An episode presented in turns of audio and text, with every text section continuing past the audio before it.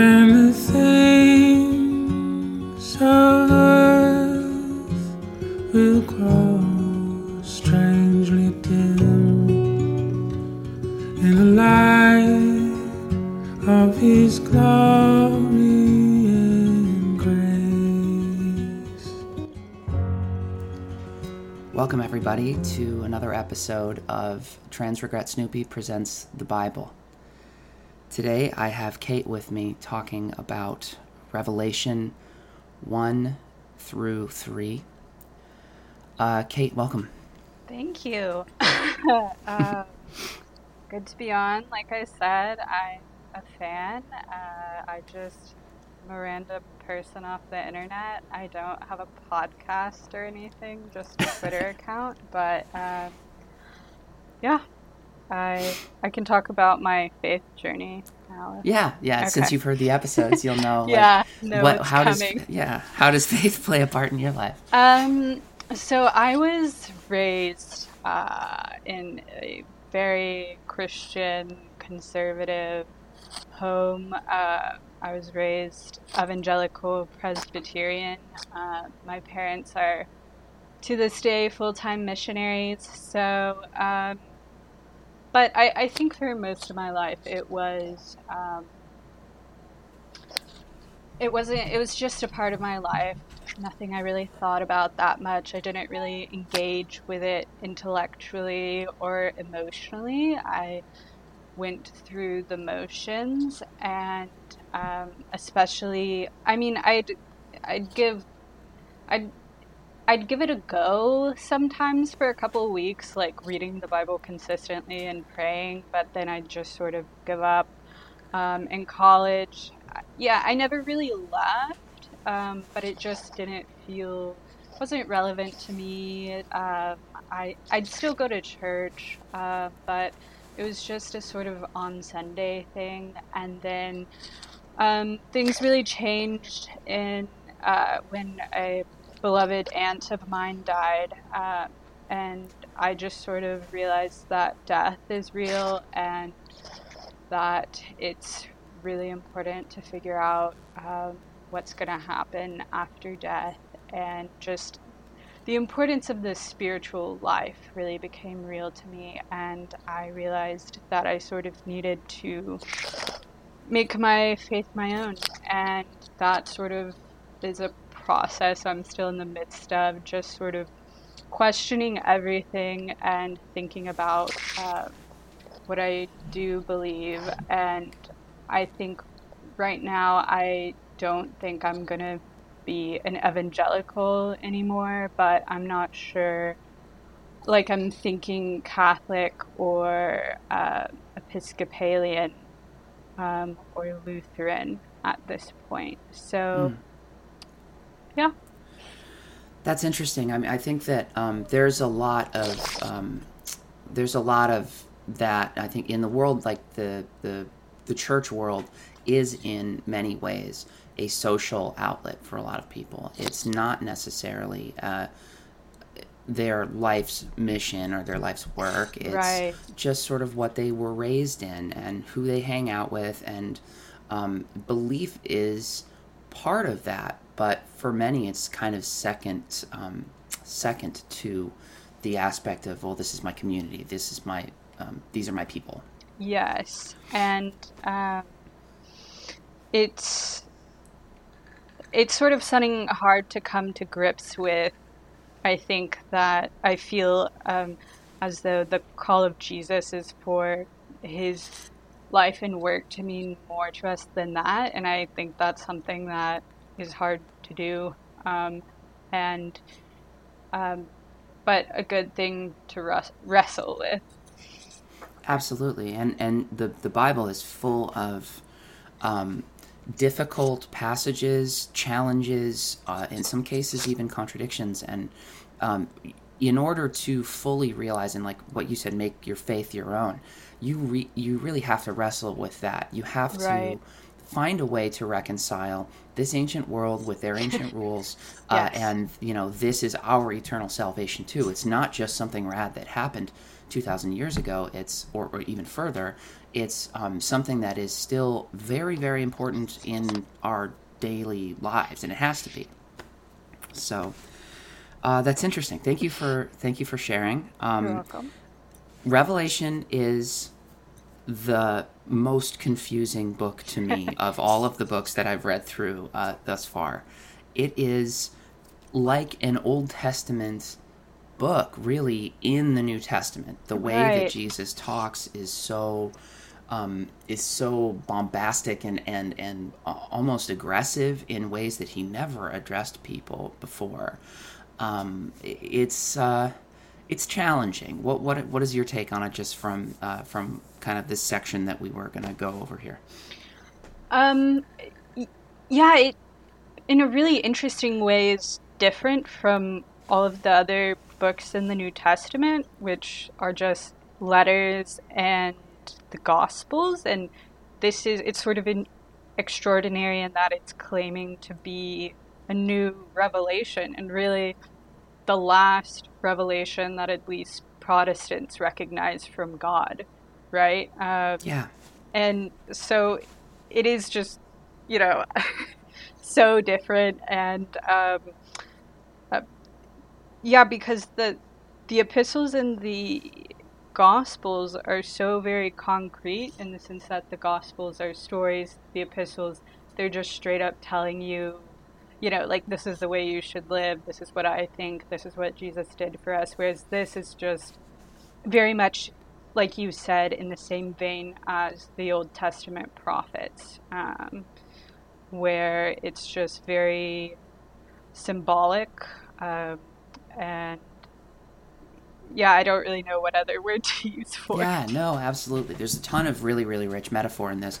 Some um, some books, uh, translations of the Bible, actually refer to this book as the Apocalypse, Right. uh, instead of the Revelation. And um, the, Revelation, I think, is it, it seems more fitting to me because this isn't about necessarily the end times. It's not about necessarily like um, the end of all things, although it's mentioned in here, and, and we're not even going to get to that. Right. Uh, we're we're going to be talking today about like fallen churches uh, and letters uh, that Jesus is dictating to, to, to go out to these churches. Um, the author that's credited for Revelation is John, and John is, I think, widely like understood or widely like accepted to have been the Apostle John. Although it seems like Right. historically there's a lot of disagreement with that. Uh, some some people don't necessarily see how that would be possible. Others say that, you know, he at this point would be extremely old, um, and uh, and so they just. I have this new uh, new revised standard version. It's the Oxford annotated, um, and it's uh, it's really really deep with. Um, so here's where this might not be the case, or here's here's why this uh, this sounds odd. Um, the John here is maybe not the John that we think of as John, because there's a lot of Johns in the Bible. Um, so I just wanted to preface with that because the the the very first the, the premise that we're going to jump into here and and I guess I should stop running my mouth and just get to the Bible, but um, is Jesus comes to John. God brings Jesus to John, and John is commanded to hear this sort of prophetic vision from Jesus and to communicate with the churches on earth. So, um, in uh, so we'll just start the prologue here. Uh, I again, I'm doing the English Standard Version, but I'm, I'm going to jump between a few different versions because I think there's a lot. Um, the, the language that they use in this leaves a lot of uh, room for interpretation. Mm. The revelation of Jesus Christ, which God gave him to show his servants the things that must soon take place. He made it known by sending his angel to his servant John, who bore witness to the word of God and to the testimony of Jesus Christ, even to all that he saw. Blessed is the one who reads aloud the words of this prophecy, and blessed are those who hear and who keep what is written in it, for the time is near. So, um, this I'm I'm seeing already like a um, the first testament, the first major testament of Jesus is the Sermon on the Mount, and I'm hearing like a parallel to the Sermon on the Mount here at the end of this prologue. Interesting. I hadn't thought of that. The the the testimony here is um, is one that I think in the in the first three chapters that we're going to talk about is largely just about the, the state of things on earth.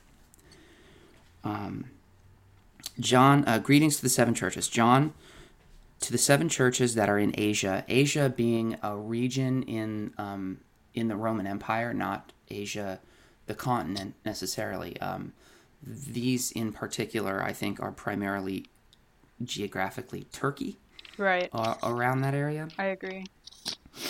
Grace to you and peace from him who is and who was and who is to come, and from the seven spirits who are before his throne, and from Jesus Christ, the faithful witness, the firstborn of the dead, and the ruler of kings on earth.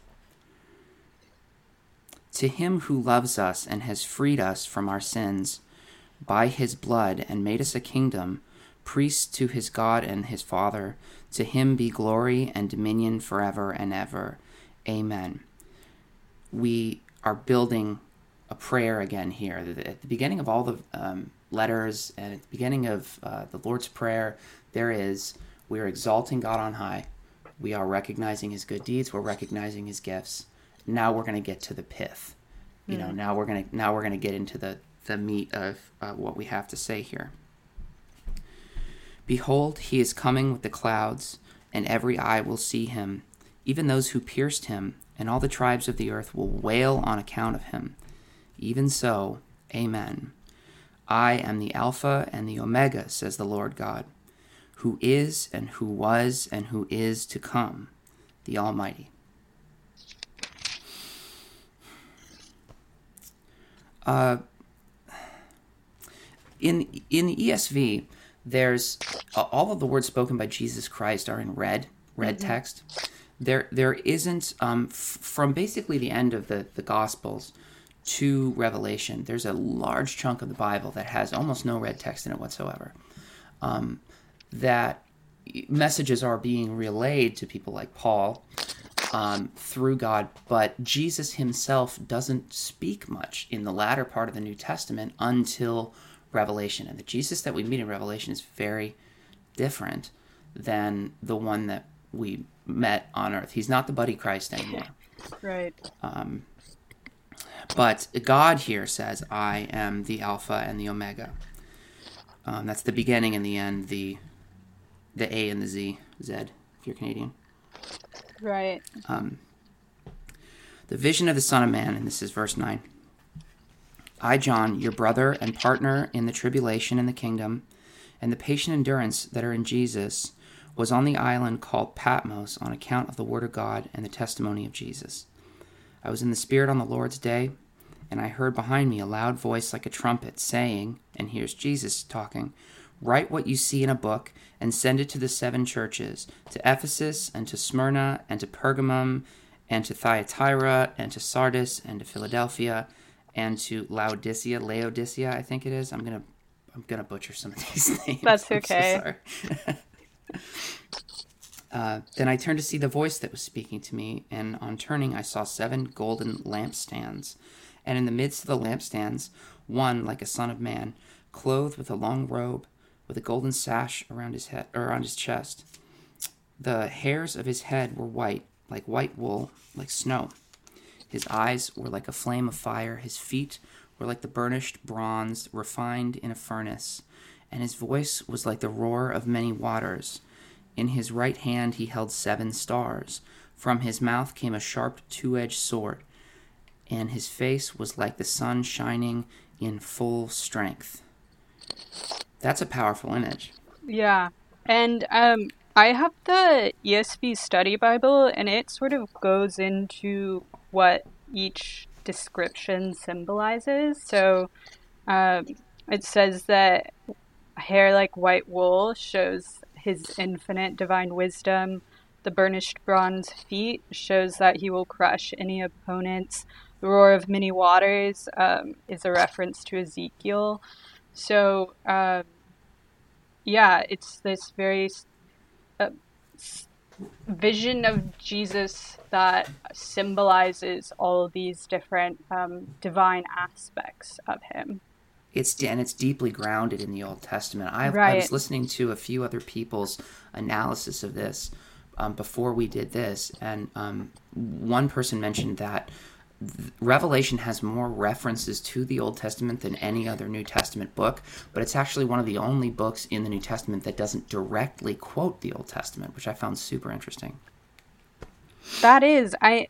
It makes sense in the sense that this is sort of in the same genre as the Old Testament prophets, um, but I hadn't thought about that aspect of not quote directly quoting the Old Testament. Um, It's almost like it wouldn't be necessary because Jesus is speaking to us here, right? So, like, Right. why would he need to quote scripture? He's writing scripture right now. Right. and you you still see the connection with the Old Testament through all the references and phrases that he uses. Absolutely. This this image of of Jesus with a sword in his mouth. Uh, you're about to see why he's got armor on, why he's he's like resplendent and beautiful, but he's like he's kind of ready for war here. Uh, in verse 17, when I saw him, I fell at his feet as though dead, but he laid his right hand on me, saying, "Fear not, I am the first and the last, and the living one. I died, and behold, I am alive forevermore, and I have the keys of death and Hades. Write therefore the things that you have seen, those that are and those that are to take place this afternoon. There's a lot of repetition like this. It's like changing tenses that I find really strange. Um, as for the mystery of the seven stars that you saw in my right hand, and the seven golden lampstands, the seven stars are the angels of the seven churches, and the seven lampstands are the seven churches. Um, so, why lampstands? Why are lampstands representing the church? I think that um, the Voice Bible does a really great job of kind of just sticking a little blurb in here about this and saying that a lampstand is not the light itself, it's not the flame, it is what holds up the light. So it is um, supporting and um, and helping to broadcast like the light of the world, but all in itself is just a lampstand. Yeah, I think it also um, there's somewhere else in the New Testament they use this same metaphor talking about you wouldn't hide, you wouldn't cover up a lamp, um, about and as a way to say you you wouldn't hide the light of Christ in you. Um, so no, I totally agree. That makes sense. Um, that yeah, lampstands are vessels of the light and not the light itself. Um, I also, I just really love sort of the the tenderness and comfort Jesus uh, has for John here because you know he falls down and then you see Jesus lay his hand on him and say, "Don't be afraid. It's me, the living one." Uh, yeah, I yeah, died, it's really but beautiful. I'm here again. I the the notion of Jesus having the keys to hell or Hades here. I mean, again, there's these inter, there's these sort of like intermingling of pagan uh, notions of the afterlife that we see a few times throughout um, the Bible. Here he's saying he holds the keys to death. He holds the keys to Hades. Why would Jesus want to control the the keys to hell? Um, I think we're about to see why because he's got a lot to say about how people are operating on Right. on Earth. Um, so the first letter that uh, John writes, as dictated by Jesus, is the letter to the church in Ephesus. To the angel, this is um, chapter two. The to the angel of the church in Ephesus write the words of him who holds the seven stars in his right hand, who walks among the seven golden lampstands. I know your works, your toil, your patient endurance, and how you cannot bear with those who are evil, but have tested those who call themselves apostles and are not, and found them to be false. I know you are enduring patiently and bearing up for my name's sake, and you have not grown weary. But I have this against you, and there's something that he has against pretty much everybody here. Uh, each church gets its own little. This is like the um, the airing of the grievances. Right. but I have this against you that you have abandoned the love you had at first. And in other translations will say you have abandoned your first love. That phrase sounds very different than the love you had at first. Um, Remember, therefore, from where you have fallen, repent, and do the works you did at first. If not, I will come to you and remove your lampstand from its place, unless you repent. Yet this you have you hate the works of the Nicolaitans, which I also hate. He, he who has an ear, let him hear what the Spirit says to the churches. To the one who conquers, I will grant to eat of the tree of life, which is in the paradise of God. Hmm. Jesus hates the Nicolaitans? Does your study Bible say anything about why that would be? They so it says that the it's not entirely sure what the Nicolaitans are, but it says it's a heretical Christian sect. So I think it's not necessarily like a, like a, uh, people from a certain city or place. It's um, I guess, a group of people who are um, distorting the message. Mm. So people who pretend to be believers but are are perverting right. the the. That's really interesting. And there is so much of this where there are these sort of like social in group um, f- fights between folks, especially in the Old Testament, where God hates this group of people that we've been at war with at war with for 10 years. He hates them just like I hate them. Um, I don't know that that's necessarily what's going on with this particular passage, but it is always interesting to hear how the um, how the interplay of people became a part of their faith, even though largely a lot of these conflicts weren't inherently having to do with you know the salvation of people's souls. Right. It's always, um, yeah, it's always interesting um, when God says that He hates people. Uh, always a little scary. Um, but yeah, it's you know, it's one of those things where that yeah, you have to wrestle with. And if God is love and God has the deep, abiding, permanent love, and the love, you know, the, the peace love and the abiding love, why would he? What good is hate to him? Uh, it is something that you have to kind of grapple with. And we go on because he's got a lot more to say. Uh, chapter 2, verse 8 to the church in Smyrna. To the angel of the church in Smyrna, write the words of the first and the last who died and came to life. I know your tribulation and your poverty but you are rich, and the slander of those who say that they are Jews and are not, but are a synagogue of Satan. Do not fear what you are about to suffer. Behold, the devil is about to throw some of you into prison, that you may be tested, and for ten days you will have tribulation. Be faithful unto death, and I will give you as the I will give you the crown of life. He who has an ear, let him hear what the Spirit says to the churches. The one who conquers will not be hurt by the second death. So, not really anything bad to say about Smyrna here, is there? Right. I think isn't this one of the only ones where he doesn't have a criticism? Um, but I guess their bad news is that they're uh, about to suffer. Which so, oh, go ahead. I was just gonna say, which I imagine wasn't um, a fun thing to hear at the time. Not welcome news. I think um, I think that's that's right. It's like uh, I don't have anything bad to say about how you are, even though you're poor, but you're actually rich.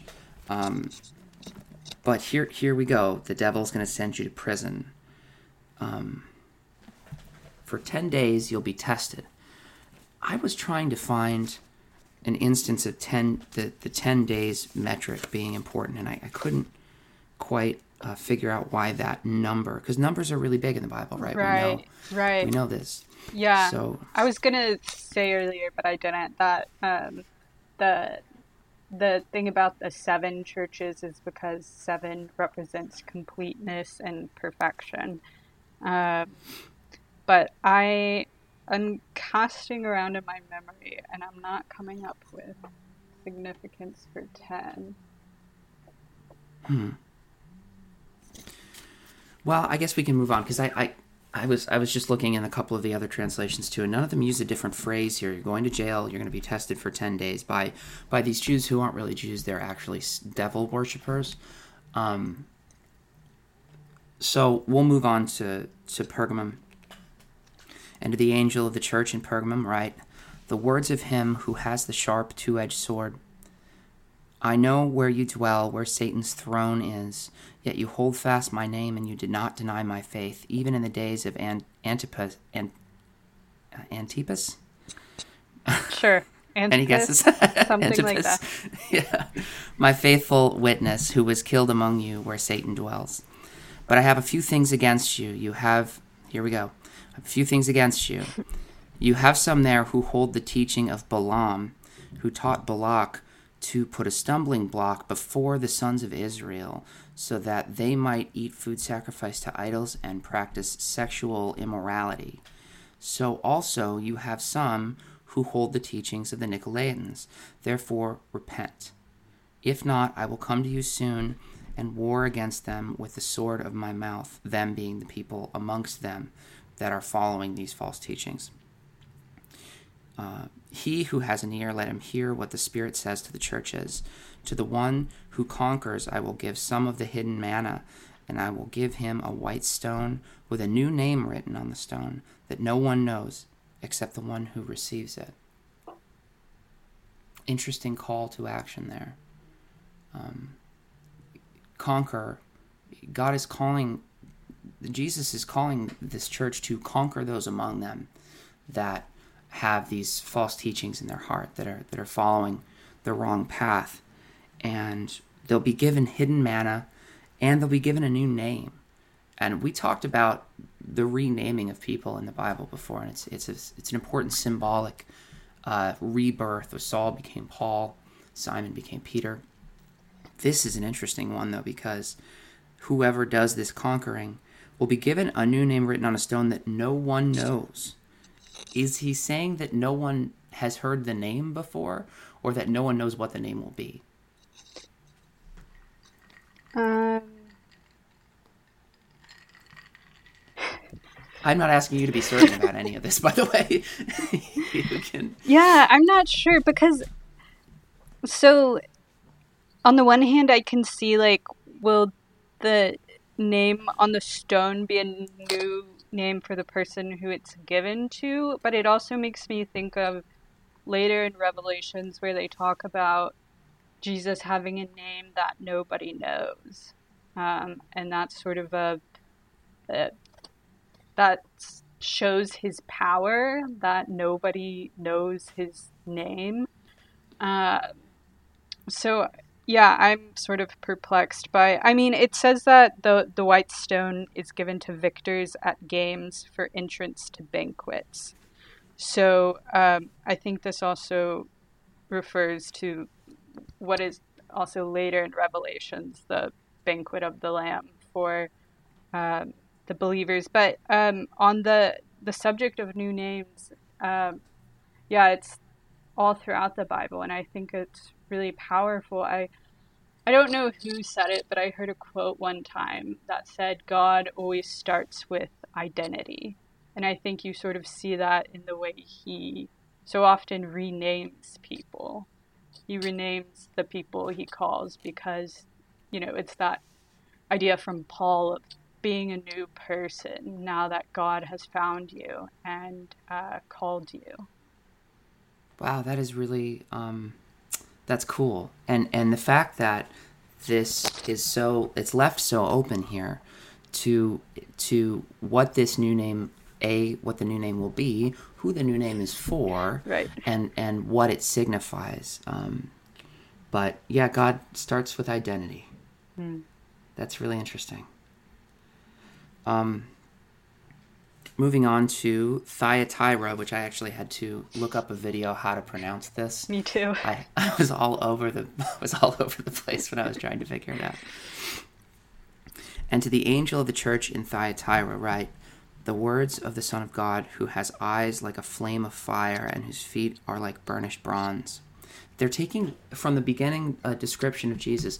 They're taking one factor of each one of these descriptors and they're bringing it to the beginning of each letter.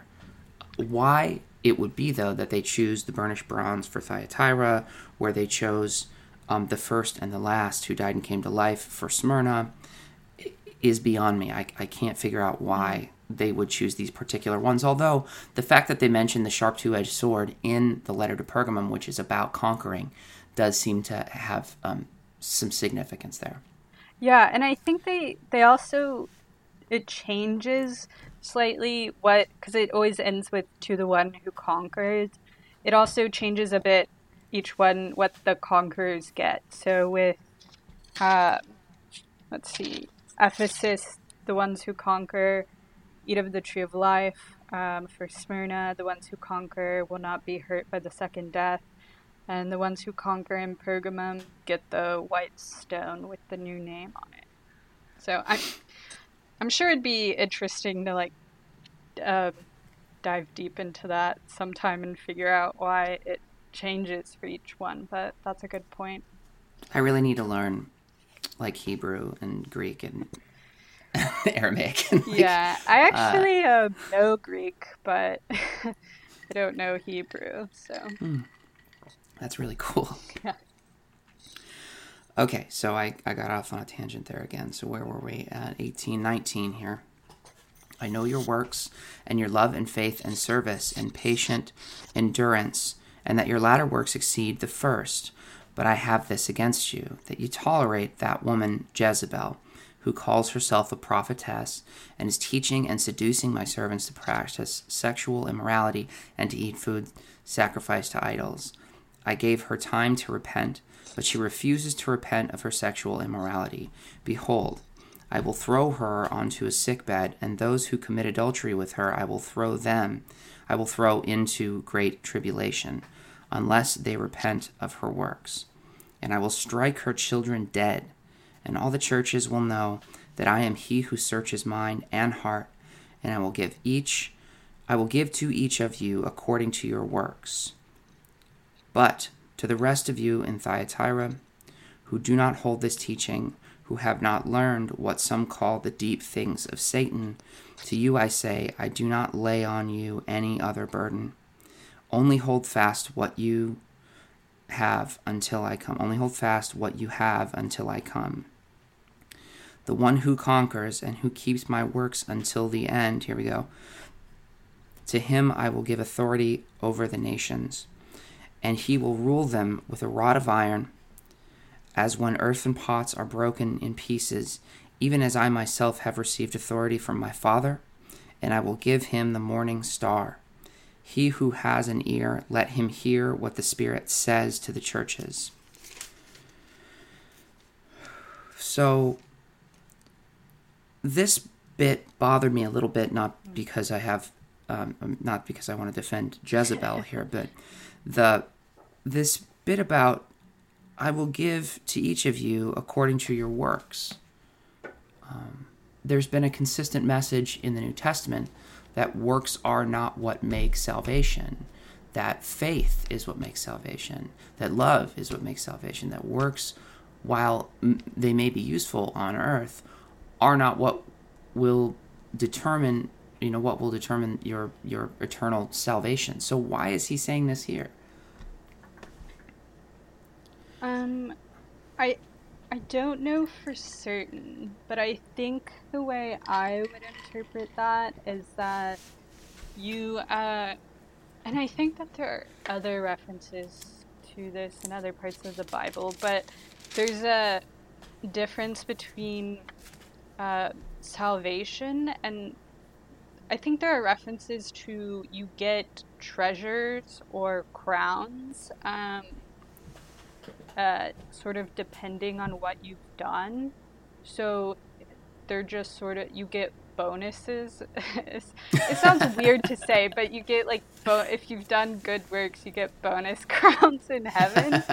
um, of course, I yeah, I think you get the crowns and then you like give them back to Jesus. Um, but I think that's how I understand it is that this isn't exactly about like who's being saved or not. It's about what you're getting in heaven.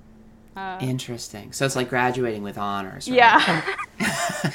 it feels weird to compare it to that, but I think that's in. I have a lot of just like lifelong, um, you know, stuff that I've heard that I'm pretty sure is in the Bible, but I can't point to it specifically. Um, that I've just learned through osmosis. Um, but I think that's in here somewhere. That's okay. That's really interesting. It clarifies a lot there. Thank you. Um, we will move on to Sardis. This is chapter 3. And to the angel of the church in Sardis write the, na- the words of him who has the seven spirits of God and the seven stars. I know your works. You have the reputation of being alive, but you are dead. Wake up and strengthen what remains and is about to die, for I have not found your works complete in the sight of my God. Remember then what you received and heard. Keep it and repent. There's repent again. Everybody needs to repent. If you will not wake up, I will come like a thief, and you will not know at what hour I will come against you. Yet you have still a few names of Sardis people who have not soiled their garments, and they will walk with me in white, for they are worthy. The one who conquers will be clothed thus in white garments, and I will never blot out his name, or I never I will never blot his name out of the book of life. I will confess his name before my Father and before his angels. He who has an ear, let him hear what the Spirit says to the churches. So, so things in Sardis are even worse than yeah. they are pretty much everywhere else because they're essentially spiritually dead. This notion of um, churches that are going through the motions, they don't really have the, the fuel, they don't have the fire anymore. They just they're they're just there, and um, there's something to be said for that sort of like comfort blanket church that uh, I think a lot of people do. This is like the Christmas and Easter Catholic kind of um, mm. uh, stereotype of yeah, you know, I believe in God and and it's nice and everything, but it's not really it's, it's not really my passion. yeah. But a few of them have some hope. A few of them are still uh, doing well. They haven't soiled their garments. It's a very evocative phrase. they will walk with me in white, for they are worthy. But the call here with all of these churches is to not just persist in your faith, but to repent and turn back. So, the way that Jesus is seeing the churches on earth, even in the first century, he's saying, You guys have got it all wrong. You're, you're screwing it up. How did it, how did so much go so wrong in the span of like a hundred years? Yeah, I mean, even less than that, because I think um, Revelation is written uh, in the 90s AD. Jesus died and resurrected in uh, 30s AD, so that's 60 years. Um, Less than, yeah. Wow. Yeah, and I think it's, I mean, I mean, it's not comforting, but it's like, I sort of recognize this in reality. Um, I think, you know, you can point to a lot of churches that maybe have a reputation of being alive but are dead. And so I, yeah, in a, weird way, I appreciate that it's sort of acknowledging that reality that like churches aren't always um, yeah sometimes you become disillusioned with a church and sometimes that is because they've gone astray um, and it's not just all sunshine and roses after you become a christian. It's you know um, as paul i think says it's uh, fighting the good fight running the race um, it's a continual thing. it doesn't. Yeah, it does. Your work doesn't stop. Uh, here I go talking about works again. your your work doesn't stop because you are a believer because you've been reborn. Doesn't mean now you can just kick back and, and put your feet up and go. All right, well I'm cool with that Jesus guy now. So, you know, whatever. You want to come over and hang out? Uh, it's it's about reading the scripture. It's about evangelizing. It's about being an active participant in God's love.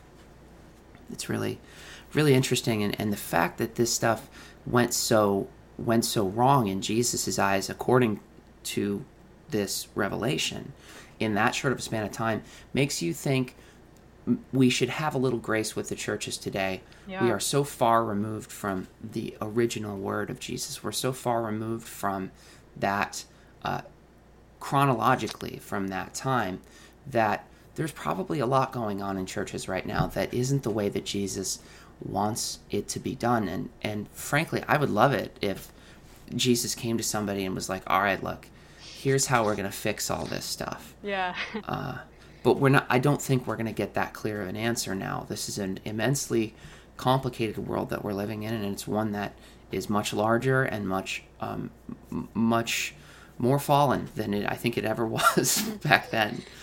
So. Um, let's see. I can remember what I was about to say. Um, I've forgotten, so we can move on. okay. We'll go to Philadelphia.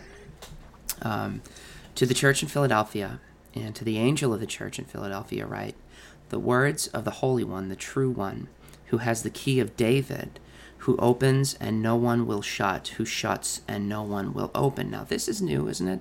This description yeah. is different. Um, in uh, verse 8, I know your works. Behold, I have set before you an open door, which no one is able to shut. I know that you have but little power, and yet you have kept my word and have not denied my name. Behold, I will make those of the synagogue of Satan who say that they are Jews and are not, but lie. Behold, I will make them come and bow down before your feet, and they will learn that I have loved you, because you have kept my word about patient endurance. I will keep you from the hour of trial that is coming on the whole world, to try those who dwell on the earth. I am coming soon. Hold fast what you have, so that no one may seize your crown. The one who conquers, I will make him a pillar in the temple of my God. Never shall he go out of it, and I will write on him the name of my God. Here's the name again. And the name of the city of my God, the new Jerusalem, which comes down from my God out of heaven, and my and my own new name.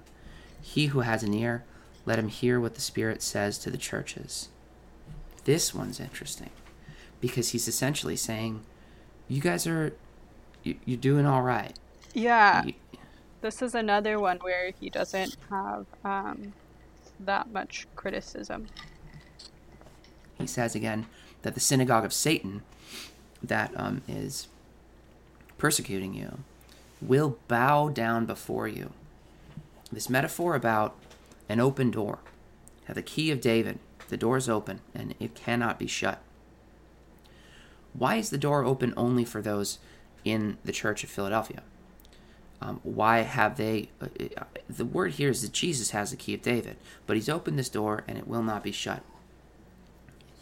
The um, to the one who conquers, I will make him a pillar in the temple of my God, that you will become essentially part of church, uh, the, the, church f- faith, the the the um, organization, the establishment, the the function of the church. You will be given this for your conquering. Yeah, um, I, I don't know.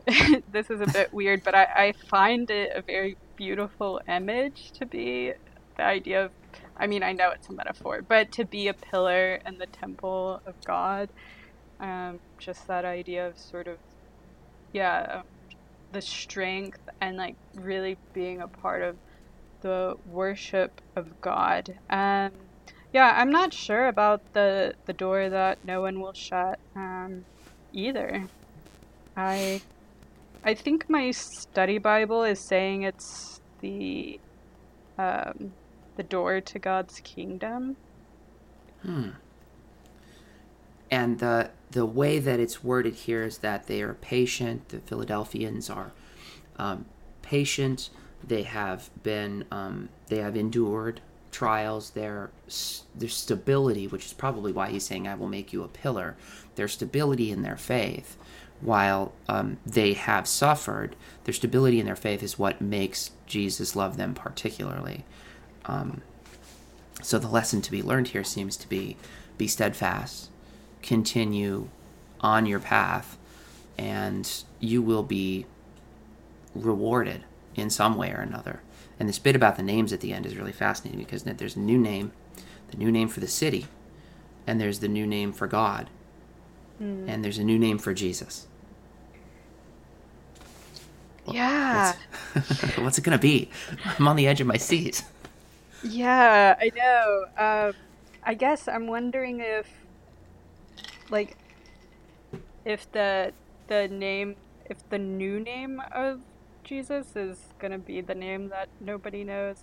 I don't know. I bit out of my depth here with the whole uh, name stuff, but um, I just love ruminating on stuff like this. I really like. Yeah. I, I'm never bored when I read the Bible. I, I at times I'm challenged and I get frustrated because I go, well, wait a second. The, three books ago you said this, and, and and now you're saying this. Why why am I?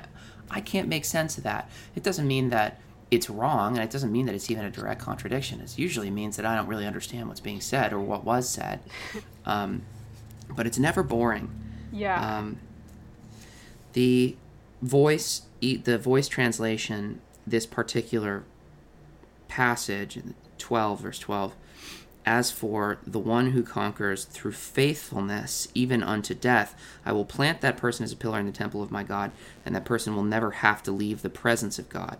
Moreover, I will inscribe this person with the name of my God, not the new name, but just the name, and the name of the city of my God, New Jerusalem. So they're saying that the, the city is called New Jerusalem, not that it is a New Jerusalem, which is what the ESV kind of seems to be implying. Which descends out of heaven from my God and my own new name. So the the name of the city isn't new here. Uh, the name of the God is not new. Just the just the name of Jesus is new. So this is where little translational differences can really complicate messages. Sorry, yeah. my dog is barking in the background right now. I know. Um, um, so little turns of phrase can really change a, a message uh, for sure. Right, and yeah, I'm I'm sort of struck again. Like, what is Jesus's new name gonna be? Um, uh, yeah, I don't know.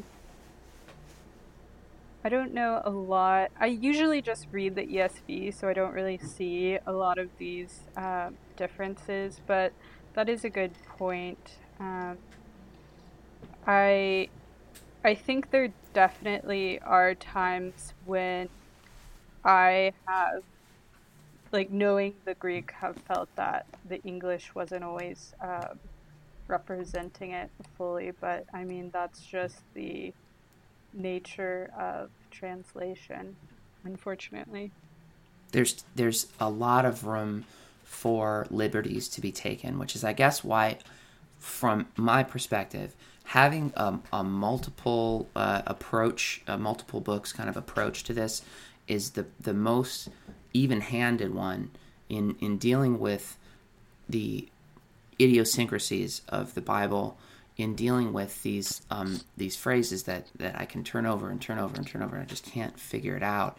If I can read it from three or four different translation positions, I can usually at least try to figure out what is being said, even if it's a concept that I'm still struggling with, even if it's a concept that I still can't really wrap my mind around. Yeah, I tend to. I think I tend to. Um, since I know there's this whole 2,000 years of interpretation uh, going on, I tend to do a lot of Googling when something isn't clear. And yeah, it's always, uh, it's always about um, holding those seemingly contradictory things together because I and I mean I think one of the prime examples that we kind of see in this book as well is um, like the tension between being saved by grace and you know works um, and obviously that's a huge split along you know catholic protestant and every other um, yeah basically every other uh, christian denomination or sect Absolutely. um, so yeah so i think it's always important to read i mean you know as an evangelical. I'm very much on the side of like grace alone. Um, but it's you know clearly works are so important as well. Um, so i also try to always read that as you know this is very important but also keeping in mind grace. Um, but i do understand and like so you know the the protestant idea is sola gratia grace only. But i do i sometimes think that the catholic position of prima gratia grace first um, might fit the bible a bit more because of stuff like this where you see how important works works in the sense of you know hanging on to your faith um, are. But that's you know one of the complicated and deep um, discussions that's continuously going on in Christianity. And somewhat I think, yeah, somewhat I think argue that like, well, your works are your faith. That Right. you're you, you in being a believer, you are called to spread the word of God. You're called to evangelize. You're called to talk to people who haven't been um, who haven't known Jesus to know Jesus and to you know to to bring them to the faith that that's a work but it's also faith it's not that they're not necessarily mutually exclusive and that's um that's Certainly interesting not. Yeah, I think um, almost everybody would agree that they go together, and you can't really separate one from the other. Absolutely. Well, let's see what's um what has to be said here about Laodicea. And I'm going to go with Laodicea. I think this is the right way to pronounce it. I'm not certain about it, but I'm pretty sure. Uh, to the angel of the church in Laodicea, write the words of the Amen, the faithful and true witness, the beginning of God's creation.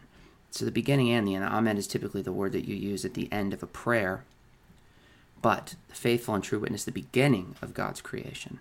Again, we're back to that Alpha and Omega thing. I know your works. You are neither cold nor hot. Would that you were either cold or hot. So, because you're lukewarm and neither hot nor cold, I will spit you out of my mouth. For you say, I am rich, I have prospered, and I need nothing, not realizing that you are wretched, pitiable, poor, blind, and naked. I counsel you to buy from me gold refined by fire, so that you may be rich, and white garments, so that you may clothe yourself, and the shame of your nakedness may not be seen. And salve anoint your eyes, so that you may see. Those whom I love, I reprove and discipline. So be zealous and repent. I'm going to pause here because there's a lot that just mm-hmm. happened in those last few verses. Jesus isn't saying that you don't have faith, and Jesus isn't saying there that, that, that the Laodiceans don't have faith. He's saying your faith is lukewarm. You're not cold or dead like maybe we saw from Sardis. Um, you're not alive and, and hot with faith like some of the other churches were. You're lukewarm, which I think in a way is to say like spiritually dead too, but it, it seems to be a distinction here that Jesus is making. Um, you're neither hot nor cold. And I'm going to spit you out. He's, he, he doesn't have any interest in, in eating room temperature food. Uh, he said, uh, "I'm going to sp- I'm going to spit you out of my mouth. You're rich, you're you've prospered, and yet spiritually, or or you know, in the eyes of God, you're pitiable. You're poor. You're blind, and you're naked." So Jesus is asking them to buy gold refined by fire from him, and buy white garments that Jesus is giving them or, or selling them to sort of reinvigorate their faith so that you can actually be rich. The gold obviously isn't physical gold. It's it's the gold of the gospel. It's the gold of the truth. Um, why he's selling them to the Laodiceans though is it, it was the thing I tripped up on the most here. Yeah, I don't. I'm. I guess I'm sort of taking it not really the way we, um, you know, in a sort of more just more of in a sense that they're gonna get these things from him. Um, but I think it makes sense because they're they're coming to Jesus for um, to sort of be renewed out of their lukewarmness. So that sort of requires, you know, prayer and humbling yourself in faith. So in a maybe I'm seeing that as sort of an exchange of those things. Um, I, I mean, I haven't looked into this, but I certainly don't think it means anything to do with like money. Like prayer you know the i don't remember which episode now that we talked about this but there was um, a reference to this uh, the debt of sin. I think it was the first uh, in the sermon on the mount the debt of sin and how um, worship and, and prayer are a repayment. Confession is a repayment for the debt of sin and, and jesus paid that debt off through death and resurrection but maybe that's sort of the, the metaphor that they're making here is it's not a physical exchange of of money and goods, but through the through the purchase of the gold and the clothing being the, through your prayer, through your faith, you will be given um, the, the, the right to walk once again with Jesus. Um, it is always interesting when they use economical kind of terms, though, when yeah. they talk about faith, because it has this weird transactional quality to it that I find really uh, tough. Yeah, and as I said, I don't think it has anything to do with money. I did realize that in the previous verse he talks about their wealth. So maybe it involves some giving to the poor. I don't know. mm. I'm hmm. just spitballing here. That's no, that's kind of that's an act. It's an act of good. You know, that's sort of what we've been talking about this whole time. Is um, repent, change yourself, do something else, mm. because what you're doing right now isn't working. I wonder how many. This is a, a way left field aside. I wonder how many different people in their lives have had a prophetic vision like this that wrote it all down and have it written down somewhere and obviously it just didn't make its way into the canonical bible. Um, yeah. I mean i you... wonder how many other people have been able to talk to jesus like this. I mean, I hear I've, I've heard plenty of people, not necessarily like I received a message from the Lord that I need to tell everybody, and it's 20 chapters long. But I, I mean, I certainly have heard many different um, people talk about mystical experiences of Jesus, you know, seeing, hearing something, seeing something, feeling something. Um, so I, I do think that's common. Um, I guess, yeah, I don't know. I guess we're supposed to, you know, the Bible's sort of closed in a way. Um, yeah. So I don't really know what the proper attitude. I guess the prop. Well, what I've been taught is the proper attitude towards people claiming new revelations is um, you know, skepticism.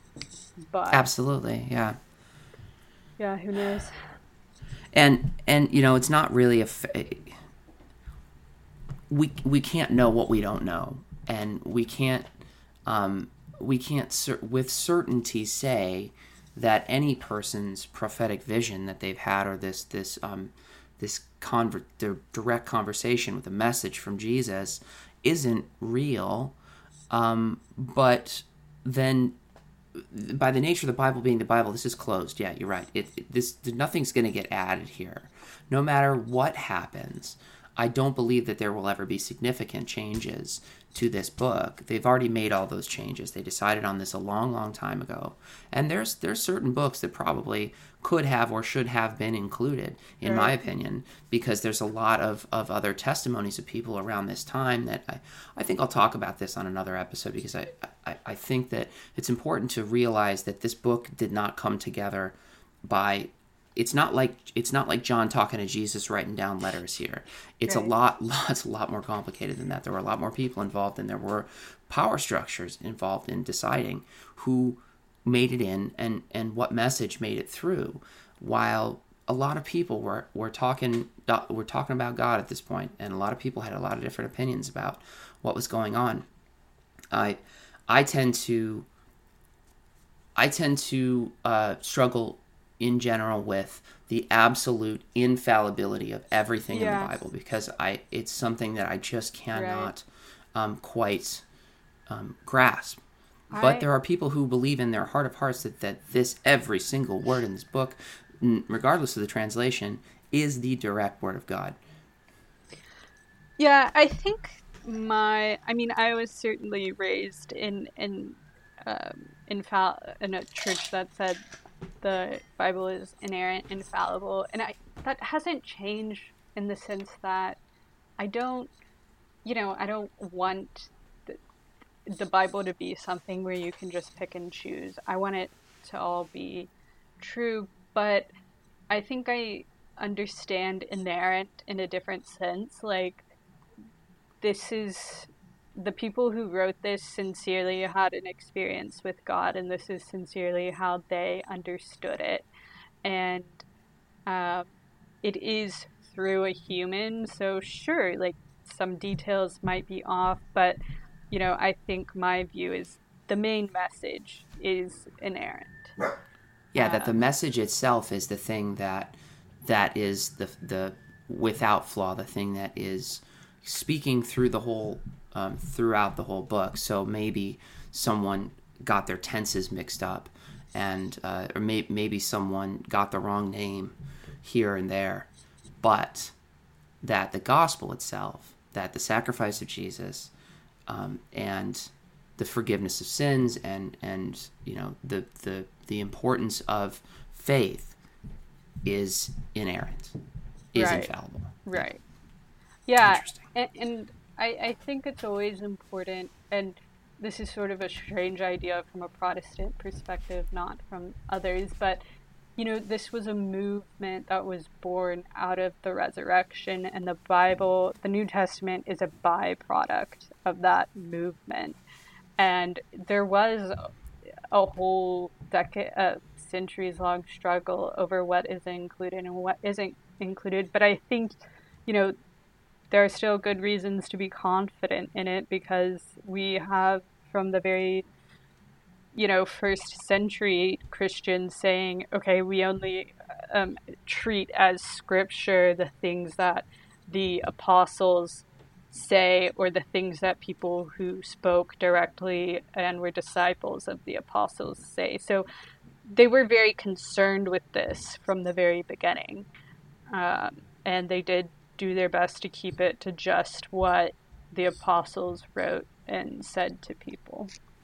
And really, the story is written in the first few books, right? Matthew, yeah. Mark, Luke, and yeah. John are the ones that have the the bulk of the actual narrative. the The inclusion of all the letters um, is an interesting one because I think it adds substance that is almost it's almost more beautiful and motivational mm, but not like cr- chronologically acts is very chronological and has has a lot of um, specific uh, storyline kind of of narrative. But the the inclusion of the letters is just because they're beautiful outpourings of the spirit of jesus because they are um, like lovely ways to ruminate and think about and and and focus on the love of god and uh, and you know honestly I can when I first came back to faith I had a lot of high-minded ideas about oh well this and uh, this particular belief is wrong because this uh, this is how they they thought at the time or maybe this translational error caused uh, a whole doctrine to, to carry through in mm. in the church so with Paul, who's credited for writing a lot of the Bible, I, I kind of came at him a little bit skeptically, especially since he was a Pharisee and he kind Yeah. of switched sides and all that. But the more I read Romans, the more that I read Corinthians, the more that I read his letters, I love this guy. He's Yeah. so good. he's so complicated for people i think because uh, he a lot of the things he says clashes with our cultural understandings of you know gender sexuality uh, but so it's easy to sort of like get in the like disliking paul mindset but then like he's the one who wrote you know he literally wrote love never dies um, uh, you know, he's the one who wrote the neither height nor depth, angels nor demons, nor anything else in all of creation can separate us from the love of God. He wrote some of the most beautiful things, truly. Um, so it's he is a complicated guy, but he's also hard not to love. And then I think the epistles are also important because we can date them early and we can we know who the authors are, were mm, and Yeah. that's how we know that like from the very beginning people believed in the resurrection that it wasn't something that was made up after we know from paul's epistles that within less than a decade he was there was somebody he wrote jesus rose from the dead. So you know that's it really helps with like nailing down like they sincerely believed this. They didn't come Yeah, up with it's this verifiable. later yeah. Yeah, absolutely. Oh, That's interesting because the story changed and the narrative changed. Other faiths have built on the story of Jesus Christ and have changed it and have made it the basis, uh, or at least like an early origin story for the connection that man has to God. Some people will downplay the role of Jesus, and other people will turn him into like a space alien. Yeah. So it it's really kind of uh, complicated, uh, and um, gosh, that's that's really interesting. Okay, uh, so I'm gonna finish this. okay Uh, we're at um, Revelation 3, verse 20. Behold, I stand at the door and knock. The door is not open anymore. Behold, I stand at the door and knock. If anyone hears my voice and opens the door, I will come in to him and eat with him, and he with me. The one who the one who conquers, I will grant him to sit with me on my throne, as I also conquered and sat down with my Father on his throne. He who has an ear, let him hear what the Spirit says to the churches. This is a this is like a really rough place to end because there's there's a lot more that happens in Revelation, but I think it, as far as um, just wrapping up these letters to these churches, the overall message seems to be persist in your faith, perfect your faith Right. don't fall and and give yourself over to worldly things it doesn't matter if you're rich richness will not buy you into heaven uh, you can't literally buy glo- uh, gold and, and robes from jesus um, if you are if you're being persecuted or you're jailed unjustly believe in god believe in the truth of y- your salvation and it's gonna be fine. I'm gonna eat dinner with you. Yeah. Um, and I, yeah, no, I totally agree that what the main message I've gotten from this is just hold on, hold on for on, hold on to your faith, and then, you know, the promise of reward after death and in the new heavens and in the new earth. Um, I isn't maybe I'm crazy, maybe it's here, but I feel like isn't there another instance where he says, I stand at the door and knock? Or I mean, I just read it out loud. Do you think I would know? But I think you're probably right. The I think my Bible's saying Luke 12. oh, okay. Let's see if I can flip back there. I'm just gonna get the sound of onion skins getting wrinkled. Oh, I just flipped to it. Wow. Wow, God is good. 35. Um, no, this is not exactly the same thing. Oh no, okay. Uh, it says stay dressed for action and keep your lamps burning. Interesting lamps. And be like men who are waiting for their master to come home from the wedding feast, so that they may open the door to him at once when he comes and knocks. Ah. Stay dressed for action and keep your lamps burning. Keep the lampstands up. Be like men who are waiting for their master to come home from the wedding feast, so that they may open the door to him when he comes and knocks. Jesus is knocking. Yeah. Why, why would he need to knock? Um, I I think I always understood that as sort of him like wanting you to accept him, but we have the free will to not. Um, so he's asking to come and be with us, but we can reject him if we want to. Like he has the key already.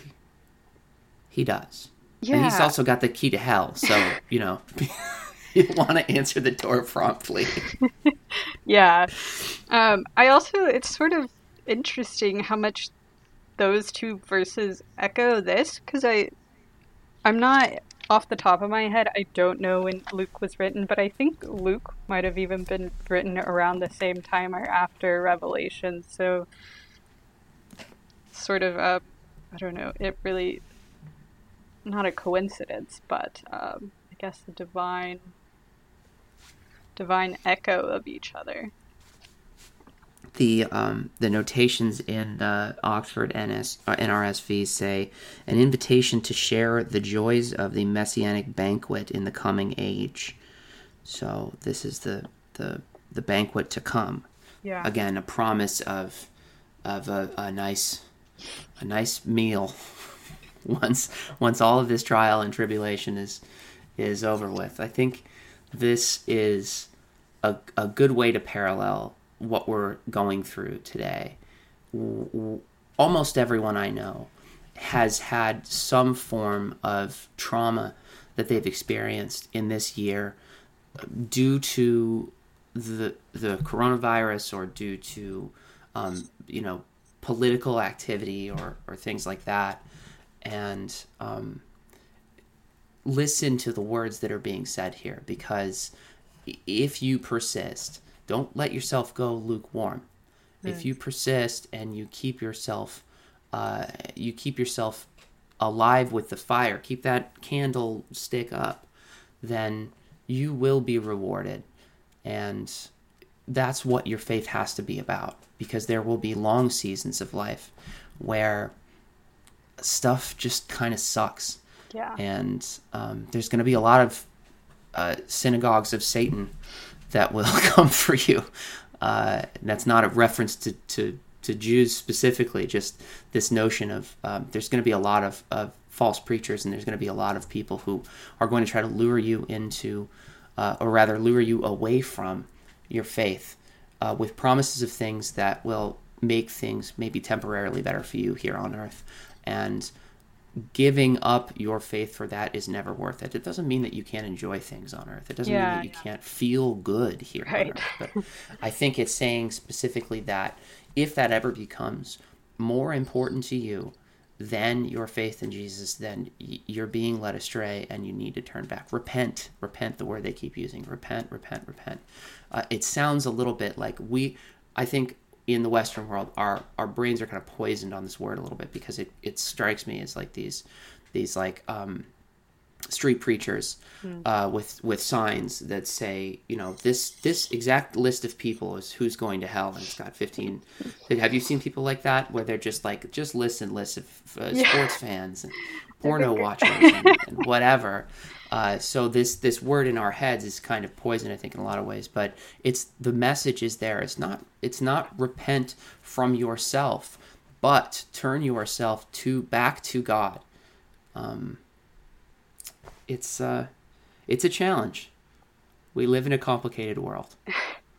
Yeah, and I just to add to that, it's you know, it's also hanging on to your faith also means hanging on when it doesn't make sense and you don't know why God is doing something and it doesn't make sense to you. It seems counterintuitive. Um, I think for me, I've really been discovering that that's a, sort of the heart of trust is being like, okay, every I don't understand how this is a good thing, but I'm trusting you that it is, um, despite the fact that I can't see and I can't understand. And if it's not a good thing, why it's a necessary thing. Right, right. Or Yeah. how that good will come out of it. Yeah, where this fits into the kingdom vision. Right. As I hear a lot of preachers say stuff like that. That's um yeah. Well this was this was a really fun conversation. Thank you for It thank was. you for joining me, Kate. That was You're really cool. welcome. Um I'm going to wrap us up. Oh, do you want to plug anything since you're here or Um, I guess I'll just say my Twitter account. It's Bob Loblaw. The it's a joke from um, Arrested Development with like a couple extra A's and W's at the end, so that it was a unique thing. Um, yeah, follow me on Twitter. I will. I will post her handle in the notes to the episode. Follow Kate. She's awesome. Uh, this is so great. Uh, so the poem that we're going to close with today is from Donald Justice. The um, poem is called "The Wall." The walls surrounding them they never saw. The angels often. Angels were as common as birds or butterflies, but looked more human. As long as the wings were furled, they felt no awe. Beasts, too, were friendly. They could find no flaw in all of Eden. This was the first omen. The second was the dream which woke the woman. She dreamed she saw the lion sharpen his claw. As for the fruit, it had no taste at all. They had been warned of what was bound to happen. They had been told of something called the world. They had been told and told about the wall. They saw it now. The gate was standing open. As they advanced, the giant wings unfurled. Thanks, everybody.